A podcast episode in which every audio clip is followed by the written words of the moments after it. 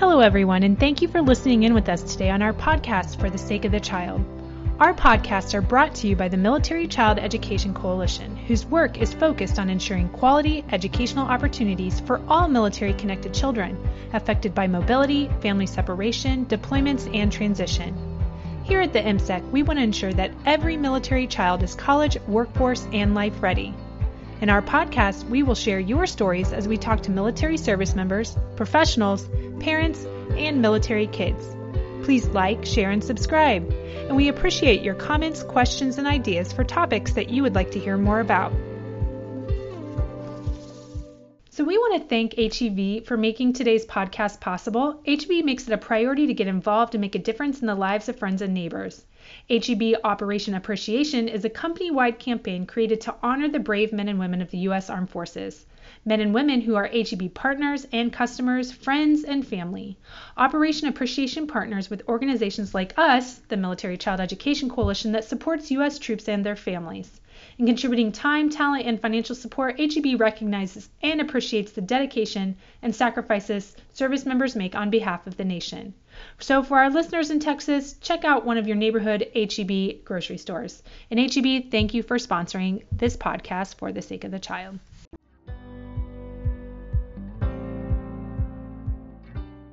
Welcome, everyone, to our MCEC podcast for the sake of the child. My name is Tara Gleason. I'm the producer, but today I will also be your host for our episode highlighting another one of our extraordinary military kids. Joining me is Cooper. He's 16 years old and he lives in Texas. His dad serves as a chaplain in the United States Army. Hi, Cooper, and thank you for joining me this beautiful day in sunny Texas. Can you start by telling us a little bit about your background growing up? My parents were missionaries in China, so I was born in Hong Kong, China. I spent about the first nine years of my life or so moving back and forth from China to Thailand, uh, wherever the mission board told us to live. And then around nine or 10 years old, I moved, or our family moved back to Oklahoma, and I started elementary school there. And so after that, my dad decided to join the military, and we moved from Oklahoma to Washington State, and from Washington State now to Texas. So, how many times would you say that you've moved through all of that? I think it's been about 12 times. Wow. If I think correctly, yeah. That's a lot. That's a lot of moves especially for 16 years of life. So, so you mentioned this a little bit, but can you tell us more about what life was like as a missionary kid and now how life is as a military kid? Have you found that there's similarities? There's not really a lot of differences other than the occupation and reason why you're moving uh, that I found. Um, you still, as a missionary kid, I still went to school just like all the regular kids. The only difference was it was just a Chinese school or, or a Thai school. And uh, as a military kid, I, I move around and I still go to school, just like normal kids as well. I still have a normal life, so there's not there's not too many differences. That I've found that they they are quite similar in many ways. So you weren't born into the military lifestyle. You mentioned I think you were around 10 years old. Do you remember what it was like when your parents told you that your dad would be serving? Like how did you feel about becoming a military kid, your dad joining the military? So as a little kid, I've always been like interested in tanks and planes and and uh, hunting and stuff like that and, and weapons. So when they told me, I was even more curious about what he'd be doing and how I could maybe benefit from that or something. But I was also really happy for him and for our family because I was also curious what it would mean and what our new lifestyle would be like and how it may be different or something. But most of all, I was definitely proud of him for making the jump because it had always been something that he wanted, and I was proud of him for finally doing it. You mentioned some of the things that you're interested in. Do you have any thoughts that you might serve in the military after graduation? I've started the application process for the Air Force Academy. We went and looked at it a couple of months back, and I started looking over whose uh, vote I need to get if I need to get presidential nomination or whose Congress nomination I need to get. So there is the possibility. Hmm. I look forward to seeing what, what you decide to do. And funnily enough, my dad went to the Air Force Academy. So um, it's a great it's a great place. We used to live up there in Colorado Springs. What have you liked most about being a military kid? I think the most interesting and fun part about being a military kid would be going and getting to see new places uh, that other kids my age wouldn't necessarily have the chance to go and see. That's always fascinated me whenever I move to a new place to ask my fellow peers, hey, how many places have you been to see if I can kind of beat them like it's almost a game. And what have you found to be the most challenging? I think the most challenging thing for me is finding the right group of friends because you move to a spot and you're brand new and most of those kids that go to that school or in that neighborhood have been with each other since pretty much they they came out of the hospital when they were born.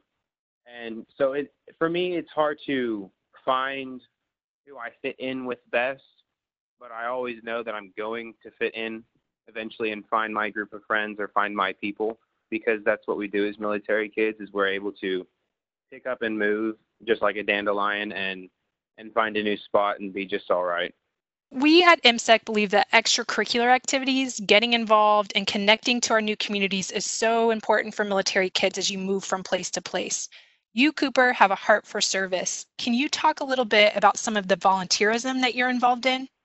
Sure. So, I, over the summer, my church does VBS, and I am the sound technician for the preschool music program.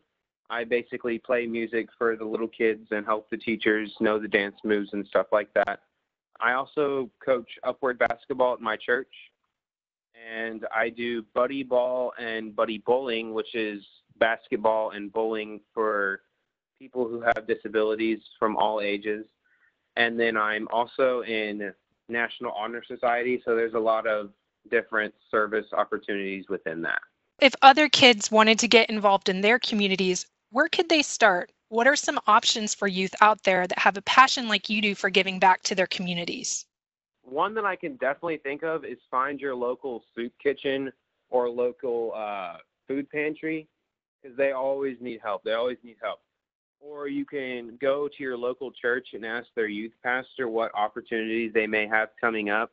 Even if you're not in NHS, I would still think that it would be a good idea to go to the leader and ask for what opportunities you can do. There's so many great ways to go and find. I mean, you could even probably go on your city's website and they'll have opportunities. Yeah, those are some great suggestions. So, you mentioned earlier that you've moved 12 times in your mobile lifestyle, first as a missionary kid and now as a military kid. Have you ever encountered academic issues as a result of moving so much? Uh, yes, I have moving so much from one state to the other tends to bring up that one state was either on a different topic than the other or something like that. So I haven't been placed in the right class before, and the school wouldn't let me test out of that class, even though I'd be passing with really high numbers. So it, it often happens where I get put into the wrong class, and I just have to stick. I just have to stick with it and deal with it because I can't move. Yeah, I, we we've heard that from other kids as well. That, that's a really tough situation, especially if you're academically ready to move on to something else. Have you ever found that you've been exposed to opportunities at school or maybe even in the countries that you've lived in that maybe your civilian peers have not as a result of your lifestyle? So, my parents have always told me that I'm more mature than my peers. So, I tend to take that to heart. And when I go to school, I feel that I have more of a eye or ability to seek out the people who may need help, who are maybe struggling that day. It's also led me to be able to go up and talk to people without having fear, being able to go and strike a conversation with, say, a teacher and not be worried about anything like that. Uh, I find that it's also it as we move more, uh, us military kids are able to strike more conversations with kids because we know that even if this conversation doesn't work and we won't have that friend, we'll we'll find another one. That's a great explanation about how your experiences have really helped you to overcome some things that others would see as everyday struggles and also that ability to adjust to new situations. What advice would you give to other military connected kids who may be experiencing challenges? I would say don't give up. Don't don't start to fret because I've I've definitely lived in not the best of places that I've wanted to live in but I found some sort of way to make it work. Like if that place didn't have the sport I wanted to play, I would go and find some specific club like the robotic club and I and I thought, "Hey, let me give this a try. Let me see if this will work." So I think trying new opportunities and not just being fixated on one thing. I mean, it's good to to have something you're good at, but to also have a little bit of variety within so way you have choices to bounce from when you move to a new place and they don't have the your number one pick. Yeah, absolutely. So I want to switch gears a little bit due to our current situation, and I'd like to hear a little bit about your current situation as it relates to COVID 19. So, what's happening where you're at for you? So, where I'm at right now, people aren't really going crazy. I went to Walmart last night to go and get some eggs, but there weren't any, there was no eggs no meat, no milk.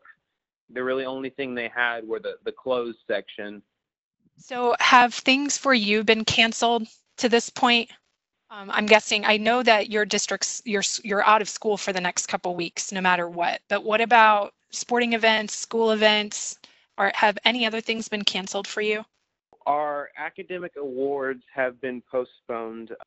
Our school is canceled. But I work at a golf course, but they still are open, so I still have to go into work, which I'm fine with because it means money. But that's another conversation. But my friends and I, we still hang out. Uh, we're we're cautious about how we hang out and where to hang out. We tend to go to the basketball court outside and and play basketball uh, with a few select kids just to make sure that we don't aid in the spread of the disease. So, how else are you staying connected to your friends during this time of social distancing? Are you finding that you're calling people more, doing more virtually with your friends? So, it, it's nice that you all can still get together um, physically, but has it increased things for you in any other way socially? I've noticed that texting friends has gone up. I've texted my friends over the past few days just asking how they're doing, asking if they need anything because I have a driver's license. So if they're close, I'd be able to bring them something if they did. We've been playing a lot of online video games with each other.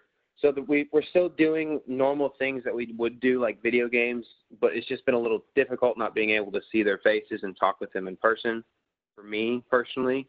So how have you been feeling about things? Like what's your what's your level of feeling about all this? I can see where people are scared. I don't necessarily think that the whole stock up on everything right away right now is the best approach to this because there are other people who need stuff. But I, I tried to look at the way other countries have dealt with it and compare how America has dealt with things in the past and how and like I've tried to make it almost like a research thing where I try and predict how America is going to react in the in the upcoming months to this and all that. Um, so I've tried to keep myself more busy and not just sitting with nothing because then I get bored. So I would say just keep yourself busy. What does school look like for you, or do you guys have a plan of how you're going to do school. I think you've homeschooled at different times in the past, so this probably isn't a completely new concept for your family. Do you have any tips for others on how to stay on task and focused on schoolwork since many are going to be having to school at home? So if you're doing online school, I do mine off my computer, and um, I would say definitely go plug in your phone upstairs and leave it up there, the way you're not distracted. And to stay on task and focused, I like to chew gum just so that way I don't really get distracted. And then tell your family, hey, I got to do this. It's for school. Please don't bother me for X amount of time. Once I'm done, I'll close the computer and, and go hang out with y'all. So I feel like telling people that you will hang out with them later kind of gives you a accountability partner. Like, hey, uh, just give me a second, I'll be there, sort of thing. Is there anything else that you'd like to share on that topic, on anything with the coronavirus? So I would say don't be afraid. Do be careful about what you do and where you go and, and kind of who you hang out with. But I would say don't be exceptionally afraid because it's all in God's hands and it'll it'll all work out for his good in the end. That's great advice. So this podcast is all about sharing stories. Cooper, do you have any final words of advice or stories that you'd like to share with our listeners? I feel like one thing most of our military kids, most of the things we deal with is school related. Uh, so I would say definitely your church is a a good way to go and find a friend group that maybe you can talk to about say you you don't feel accepted or you feel lonely or something like that. Your your youth your local youth group will definitely be a good outlet and a new way to find good friends, good wholesome friends, and that leads to also the volunteer opportunities and uh, other ways to help in your community. So it's kind of like a win win. Absolutely. Cooper, thank you so much for chatting with me today and for sharing your story with our listeners. And thank you to all our listeners for joining us today. And be sure to come back next week to hear more stories that impact our military connected kids. Hello, listeners. This is Tara, the producer. I just wanted to pop in and let you know that this podcast was recorded during the very first week of this outbreak. And so I have spoken with Cooper's parents just to provide everyone some assurances that Cooper's being safe, that he, of course, is not playing basketball. He is at home, safe with his family. And also, he is still employed by the golf course, but it is closed down for the current situation. So he is sheltering in place and at home with his family during this time and practicing so- social distancing like the rest of us. So, thank you everyone for listening. Be sure to like, make sure to subscribe, and to follow this podcast so that you can hear our podcast first and also get access to some bonus content. And we actually had some bonus content in the last couple of weeks in relation to COVID 19. So, make sure to follow us. And uh, also, if you know how to rate and review, we'd also appreciate that. Talk to you again next week, everyone. I want to thank you again for listening to our podcast, For the Sake of the Child. We would like to invite you to visit our website at www.militarychild.org. Like the MCEC on Facebook and follow us on Twitter. Please join us again next time as we share more stories that impact our military connected kids.